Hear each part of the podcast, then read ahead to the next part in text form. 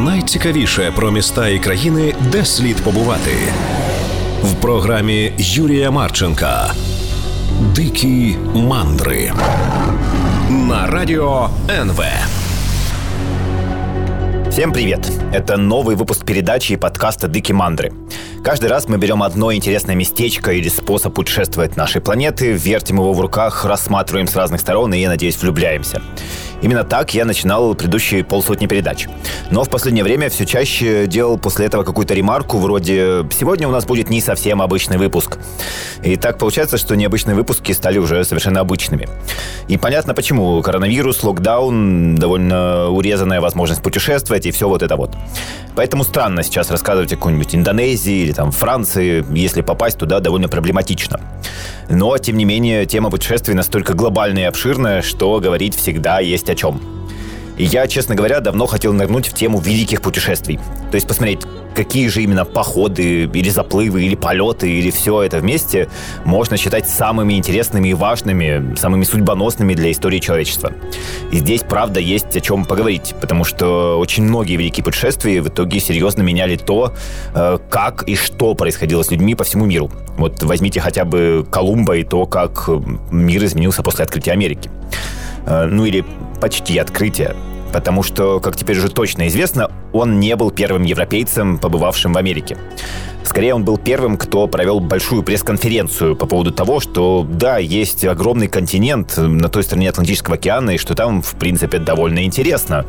И давайте сегодня в качестве своеобразного начала этого уж не знаю, насколько масштабного цикла в великих путешествиях поговорим о том, кто же на самом деле открыл Америку. Ну и давайте для начала пнем все-таки Колумба. Э, хотя, думаю, о нем можно и отдельную передачу делать, но все же кратко. Он, конечно, молодец. Его пресс-конференция по поводу того, что смотрите, там через океан как бы еще немного суши есть, это очень важно. Но если где-то услышите, что его прорыв заключается в том, что он предположил э, Земля круглая или что-то подобное, не верьте. А, и вообще, это очень странный стереотип, что в Средневековье якобы все были дебилами и всерьез размышляли про плоскую землю и про край земли, с которого видно огромных черепах, слонов и все вот это. А, нет, в средние века никто так особо не думал. Подавляющее большинство из тех, кому вообще было не плевать на эту тему, знали, что Земля сферическая. Причем это был как бы факт совершенно очевидный. А, вот великий Фома Аквинский даже в своей работе «Сумма теологии» э, приводил его как пример аксиомы, то есть факта абсолютно верного и не требующего никаких доказательств. А это как раз самое, что ни на есть средневековье, 13 век. Причем это было уже знание с нормальным таким сроком годности, потому что еще в античности Пифагор, Аристотель и другие умные ребята вполне успешно рассуждали о том, что Земля имеет форму шара.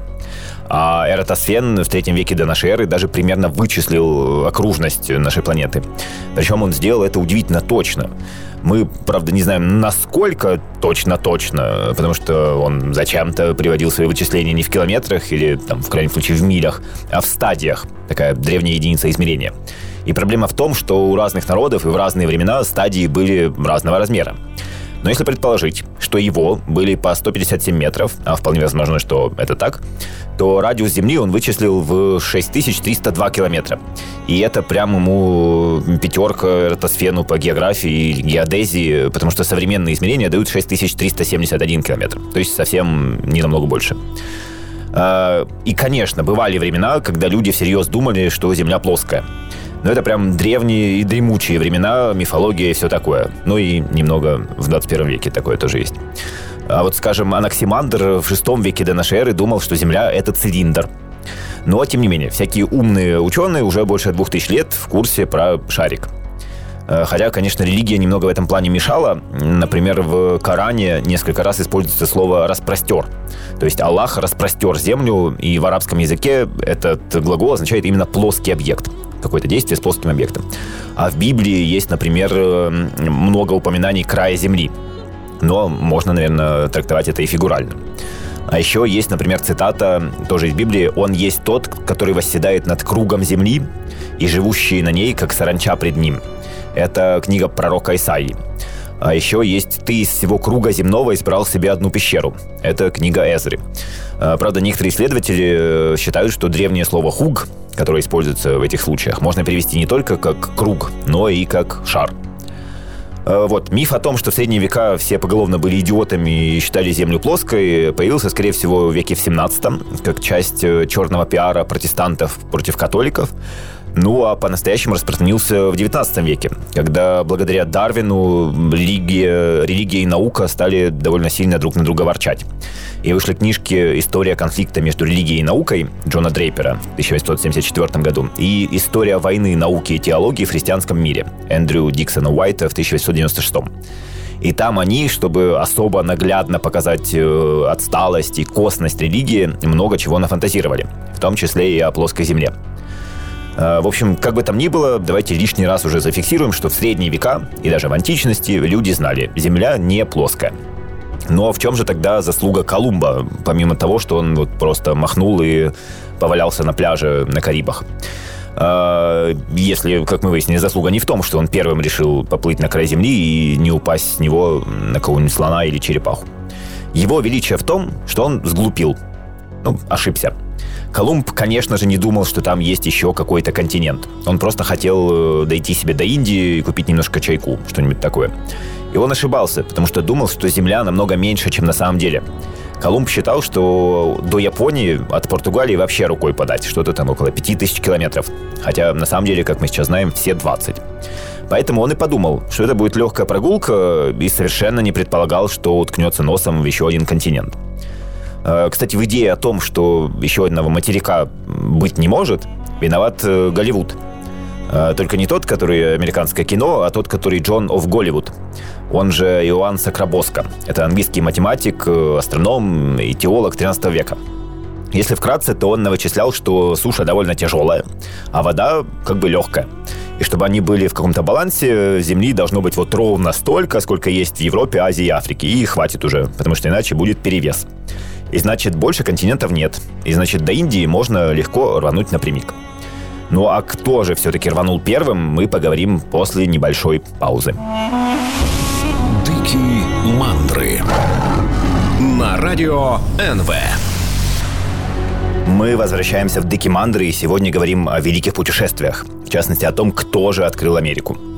Э, ну и кто же? Это хороший вопрос, ответ на который тоже довольно хороший. Мы не знаем. Точнее, у нас слишком много вариантов, и некоторые из них довольно смутные. И вот давайте пойдем как раз от самых смутных и древних. Но сначала зафиксируем, что вообще-то открытием Америки вполне можно считать и тот момент, когда туда пришли предки коренных американских народов. Это случилось примерно 20-25 тысяч лет назад благодаря тому, что существовала Берингия. Это суша, такой перешейк между самым востоком Евразии и Аляской. Э, это довольно капризная местность, потому что за последние пару миллионов лет она поднималась и снова опускалась под воду раз шесть. Ну и вот последний раз утонула примерно 11 тысяч лет назад. Но до этого через нее успели перебежать люди из Южной Сибири. По некоторым оценкам их было 5 тысяч э, человек, по другим вообще-то всего около 70. Но как бы там ни было, примерно 10-15 тысяч лет назад они так активно размножились, что уже расселились по всей Южной и Северной Америке. Э, кстати, если интересно узнать побольше о самых древних путешествиях человека и даже еще до человека, всяких там эректусов и пятикантропов, то есть отдельный выпуск подкаста «Дикимандры». Он называется «С чего почалися подорожи», с чего начались путешествия, и его легко найти в интернете по этому запросу. Ну или на Google подкастах, или Apple подкастах, или даже прямо на SoundCloud. Вот, значит, э, пришли пару десятков тысяч лет назад эти ребятки и тоже своего рода открыли Америку. А, затем в открытиях Америки объявили небольшой перерыв. А, точнее, может и большой. Мы не особо-то знаем. Потому что... Потому что батат. А, батат – это такой как бы сладкий картофель, и его родина – это Перу и Колумбия. Но проблема в том, что батат есть и в Полинезии, и даже в Новой Зеландии. Причем он там появился ну, тысячи лет назад. И некоторые исследователи предполагают, что это как раз свидетельство контактов между жителями Южной Америки и Полинезии что вот они, ну, может, пару разиков туда-сюда сгоняли и заодно бота там перекусили и укоренили его на чужой земле. Потому что долго считалось, что сам по себе он приплыть не мог, поскольку в соленой воде портится. Но вот э, лет шесть назад провели эксперименты, и оказалось, что не так уж для него принципиально обязательно испортиться в океане, и что, в принципе, он мог и сам доплыть. Просто упал в воду, течениями и ветром его отнесло аж в Полинезию, и там он с радостью обосновался. Так что контакты между полинезийцами и американцами, может, и были, но скорее все-таки нет. А с другой стороны, есть странная штука. И в Полинезии, и в Перу батат называют абсолютно одинаково – кумар. И это немного портит весь скепсис по поводу вот таких путешествий. А еще одни кандидаты на открытие Америки – это египтяне. Одна из первых великих цивилизаций человечества, ребята, которые умели и любили путешествовать, все вот это. Э, теория о том, что древние египтяне добирались до Америки, появилась, потому что есть некоторое сходство между культурой всего этого их фараонства и культурой аборигенов Мексики. Там мумификация, пирамиды, иероглифическое письмо, ну и какие-то другие вещи, вроде календаря, например. И вот эти сходства настолько всех потрясли, что вполне серьезно обсуждали такой потенциальный контакт Египта и Центральной Америки. И даже Турхирдал, который обожал усесться на какое-нибудь бревно и поплыть куда-то что-то доказывать, тоже проникся идеей про египтян в Мексике. Поэтому в 1970 году он э, соорудил себе лодку из папируса по древнеегипетским, по древнеегипетским инструкциям, э, назвал ее Ра, сел в нее и махнул от Марокко до Барбадоса. Правда, по дороге лодка развалилась, и Хейрдал, Хейрдал туда не доплыл. Но он был человек упорный, поэтому сварганил себе еще одну лодку, креативно назвал ее Ра-2, и вот на ней уже вполне успешно доплыл куда надо. И таким образом доказал, что, ну, хотя бы теоретически египтяне могли побывать в Центральной Америке, используя канарское течение, например. Но опять-таки теоретически. Потому что никаких реальных артефактов э, и письменных свидетельств так до сих пор и не нашли. А пирамиды и мумии, в принципе, бывали в самых разных культурах, и для этого не обязательно нужно было припереться египтянам с каким-то курсом лекций о том, что и как делать. А, так, идем дальше по головам первооткрывателей. Шумеры. А, великая цивилизация Междуречья, ребята, которые изобрели чуть ли не половину самого важного для развития человечества, письменность, телеги, парламентаризм, школы, медицину более-менее вменяемую, ну и много чего другого. Ну и вот были предположения, что шумеры аж настолько хороши, что даже в Америку сгоняли на экскурсию. И хороший такой стимул для вот всех этих высказываний, гипотез и исследований появился в 50-х годах 20 века.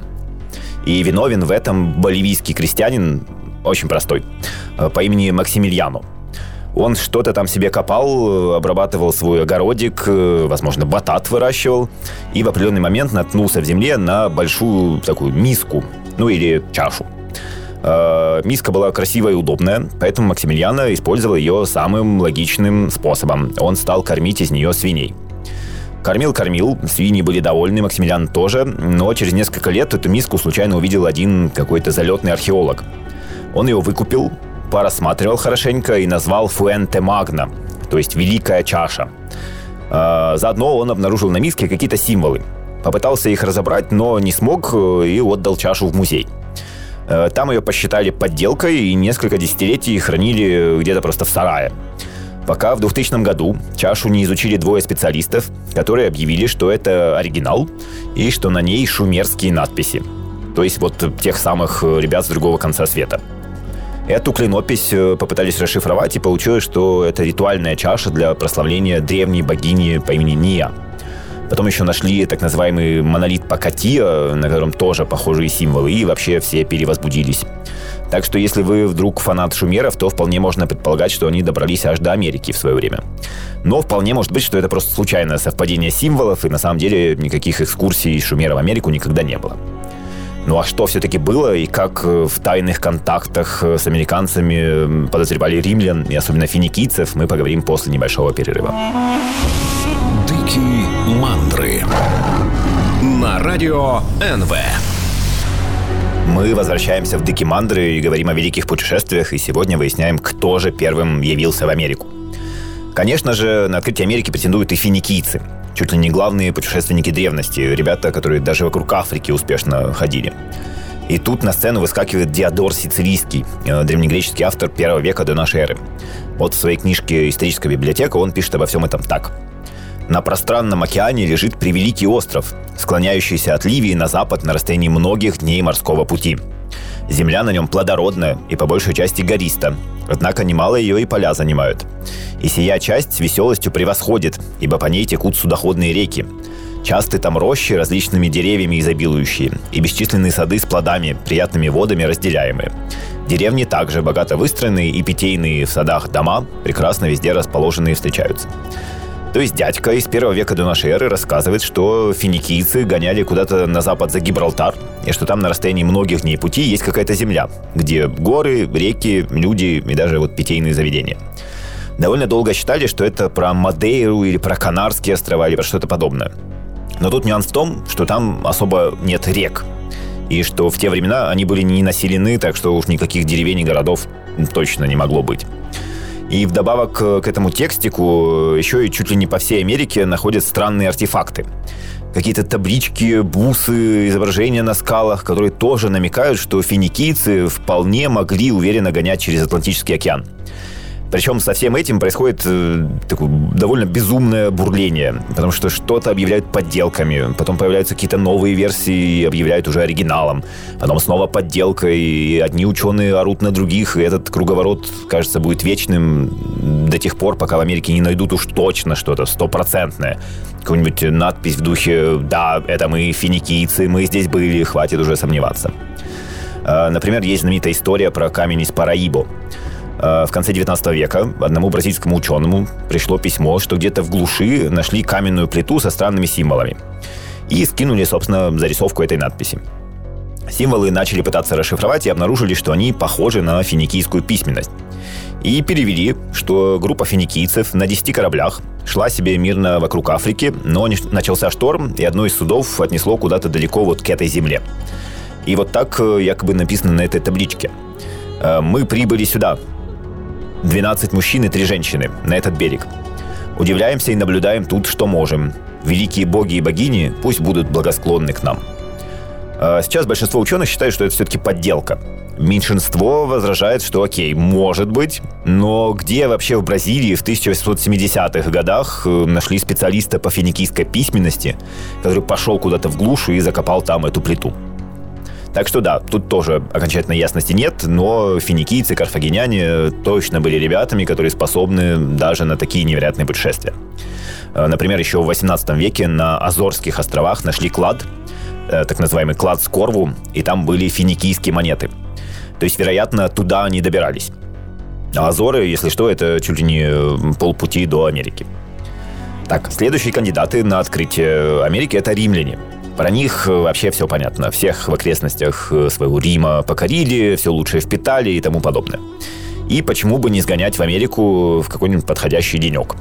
Один из главных аргументов за эту версию называется «голова из Калицтлаутлака». Ее нашли в Мексике в ацтекской могиле 13 века. И она как бы древнеримская, то есть, ну, она совсем не похожа на то, какие статуэтки лепили сами ацтеки в любые времена. Откуда она там взялась, непонятно.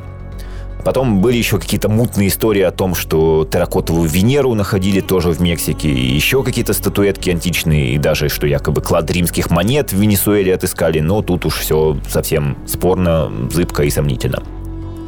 А, еще один аргумент за то, что римляне, э, ну или, возможно, один из народов Римской империи, э, например, потомки тех же финикийцев, э, аргумент, что они знали про Америку, это ананас – потому что якобы в Помпеях, в том самом городе, который слегка поломал Везувий, э, нашли мозаики с изображением ананаса и анноны, то есть э, растений из Америки. И долго все носились с идеей, что какие-то древние мореплаватели тайком гоняли через океан и импортировали из Америки ананасы для римских патрициев. Но потом, правда, предположили, что это на мозаике может быть не ананас, а шишка итальянской сосны, пинии. Вот прогуглите, если интересно. Действительно немного похоже. Так что и тут особой ясности нет. Вообще какой-то странный выпуск получается, потому что я что-то рассказываю, привожу какие-то более или менее доказательства, а потом подытоживаю, что ну вряд ли. Или может быть, но мы не знаем. Но ничего, скоро уже будет то, что точно да. Прям наука-наука.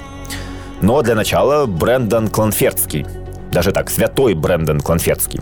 Это ирландский монах 5-6 веков, который, если верить сказаниям, однажды году так в 530-м уселся в Куррах, это такая деревянная лодка, обтянутая кожей. И рванул на запад на поиски земли обетованной. И якобы нашел.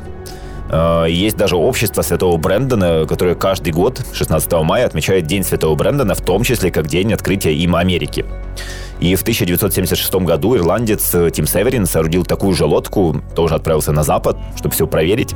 И ему понадобилось два года, чтобы с остановками на Фарерах э, в Исландии на гибридах добраться до Ньюфаундленда. Так что гипотетически все возможно. А еще был такой Мадок. Это валийский принц, э, который посмотрел на грязню своих родственников за престол отца и решил, что не хочет во всем этом бардаке участвовать, поэтому собрал команду и умчал на запад. Потом в 1170 году вернулся и говорит, слушайте, мы там нашли классные земли, климат супер, еды навалом, погнали, будем там жить. К черту вообще этот вонючий Уэльс. Э, он собрал еще 10 кораблей, ушел, и больше его никто не видел. Но после этого в США было много легенд и таких полумифических сообщений о том, что есть племя белокожих индейцев, язык которых э, очень похож на валлийский. Правда, нормально это племя никто так и не нашел. Э, ну и, конечно же, не только европейцы претендовали на Америку. Например, есть история об империи Мали и ее начальнике Абу-Бакаре II, который якобы еще за несколько столетий до Колумба сгонял в Америку и там, собственно, и остался. Ну или Чен Хэ, главный мореплаватель за всю историю Китая. Это уже 15 век, и он действительно обошел просто половину планеты и, возможно, до Америки даже. Э, хотя вряд ли, потому что он тщательно записывал все путешествия, а про поход аж через Тихий океан ничего особо не зафиксировано. Разве что какая-то там древняя мутная карта с землей на месте Америки. Ну а кто же действительно открыл этот континент, мы поговорим после небольшой паузы. Дикие мандры на радио НВ. Мы возвращаемся в Дикимандры и сегодня говорим о том, кто же на самом деле открыл Америку. Это сделали викинги. И тут уже никаких возможно или вероятно, это научный факт. Примерно посредине 9 века они открыли Исландию и стали там вовсю жить. А значит, и торговать со своей метрополией и постоянно плавать туда-сюда из Исландии в Скандинавию. И наоборот. И иногда промахивались и видели на западе какую-то другую землю. И вот жил такой Эрик Рыжий. Э, довольно мерзкий тип, судя по всему, потому что он постоянно влетал в какие-то скандалы, неприятности и прочее. Например, сначала его изгнали из, родной Норвегии, потому что он совершил убийство. Он поселился в Исландии, но и там по привычке тоже совершил пару убийств, его выгнали и оттуда тоже. Он вспомнил, что когда-то викинг по имени Гун Бьорн видел землю еще дальше на западе и рванул туда, ну потому что больше некуда как бы. Это была Гренландия. Когда он там э, отсидел свой срок, то вернулся в Исландию и объявил, что, ребята, там невероятно качественная суша, я ее назвал Гренландия, пошли там жить. Вообще-то, как мы знаем, Гренландия вообще ни капли не грин, то есть не зеленая, это прям суровое местечко. И по поводу названия есть две версии. Одна – это что климат тогда был немного другим, и действительно в Гренландии могла быть зелень. А вторая версия, что это был такой своеобразный пиар-ход. И что таким неймингом Эрик пытался всех заманить, э, потому что в какую-нибудь э, пустоландию или омерзительноландию никто бы поселяться не согласился. Вот. И, значит, Эрик нарожал детишек. В частности, Лейфа Эриксона, который наслушался истории о том, как моряки, которых штормами заносило на запад, видели там еще какой-то берег. И примерно в тысячном году решил сгонять, открыть Америку. Э, собрал команду, 35 человек, и отправился на запад.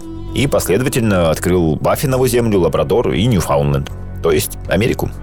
И даже остался там зимовать, в местности, которую он назвал Винланд, то есть страна винограда.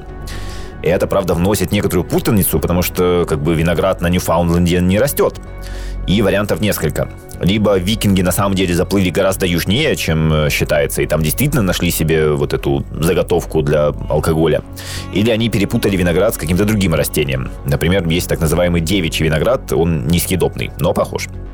Или что это тоже был маркетинг, чтобы побольше колонистов захотели устроить себе дегустации в стране вина, в Винланде. Ну и, собственно, все. Вот э, это и есть настоящее и достоверное открытие Америки. Э, после этого викинги организовали еще несколько путешествий и э, даже основали аж парочку поселений. Правда, в процессе обнаружилось, что Америку-то они, конечно, открыли, но там как бы уже занято. То есть, что там есть местные жители, они не особенно в восторге от того, что какие-то вот мохнатые ребята в шкурах приперлись и тусуются теперь на их земле. Поэтому между викингами и индейцами постоянно возникали конфликты. Вплоть до того, что в стычке убили даже брата первооткрывателя Америки по имени Торвальд. Причем там викинги сами виноваты. Они обнаружили три каноэ с индейцами и поприветствовали их так, как было принято у викингов, то есть убили. Но один сумел вырваться, убежать, э, привел подмогу, и викингам отсыпали немножко мести. В том числе вот главаря экспедиции прикончили. А, ну и в целом, хотя иногда торговать с местными получалось, но обстановка была так себе. и сильно расслабиться викингам на фоне всяких летающих мимо томагавков не удавалось.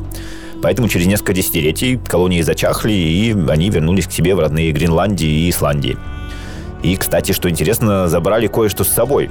Э, точнее, кое-кого. Когда ученые изучали ДНК исландцев, то выяснили, что примерно около тысячного года случилось вкрапление крови аборигенов в Северной Америке. То есть, что тысячу лет назад викинги привезли в Исландию женщину, которая нарожала детишек, и теперь у некоторых исландцев течет вот эта кровь. Кровь американки, которая увидела Европу еще за 500 лет до Колумба. Вот было бы интересно с ней интервью, конечно, сделать. И это еще одно доказательство того, что викинги действительно бывали в Америке. Хотя и без него и так все ясно, потому что есть куча других свидетельств. Э, первая из них — это саги. Их две. Сага об Эрике Рыжем и сага о гренландцах. Их, правда, написали аж через 250 лет после самих событий, но, тем не менее, они основаны на вот тех рассказах об этом великом путешествии, э, которые довольно точно передавались из поколения в поколение. А еще одно доказательство – это Ланс О'Медоус.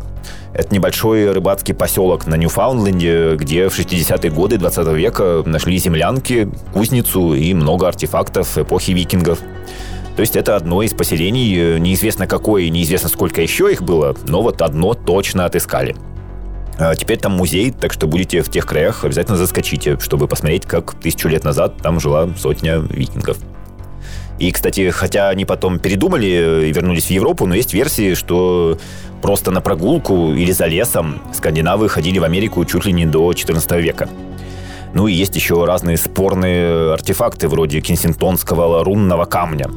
Его нашли вообще посреди современных США, аж в Миннесоте. И написано на нем вот такое. Восемь гетов, э, Геты — это такое скандинавское племя. Восемь гетов и 22 норманна во время разведочного путешествия из Винланда через запад разбили лагерь у двух островов на расстоянии однодневного перехода к северу от этого камня. Мы вышли из лагеря и ловили рыбу один день. Когда мы вернулись, то нашли 10 людей красными от крови и мертвыми. Аве Мария, спаси нас от зла. А, у нас есть 10 человек из нашей партии у моря для наблюдения за нашим кораблем в 14, в 14 днях пути от этого острова. Год 1362. А, опять же, мнения ученых расходятся по поводу того, мистификация это или нет, и могли ли скандинавы в 14 веке забраться аж так далеко. И есть еще так называемая монета Годдарда, норвежская серебряная монетка конца XI века, которую нашли на раскопках индейского поселения в штате Мэн. И тоже по поводу нее очень спорят. В общем, пока неизвестно, насколько качественно скандинавы развлекались в Америке, но то, что они там были, это точно. И тут интересно поразмышлять о том, что было бы, если бы их колонии там и остались. А, тогда история, возможно, пошла бы по совсем другому пути, и США и Канаде сейчас говорили бы совсем не на английском, а вот великой колониальной державой была бы какая-нибудь Швеция, Норвегия или Дания. Но, как бы там ни было, с 1964 года в США официально отмечают два праздника. 9 октября – День Лейфа Эриксона, а 12 – День Колумба.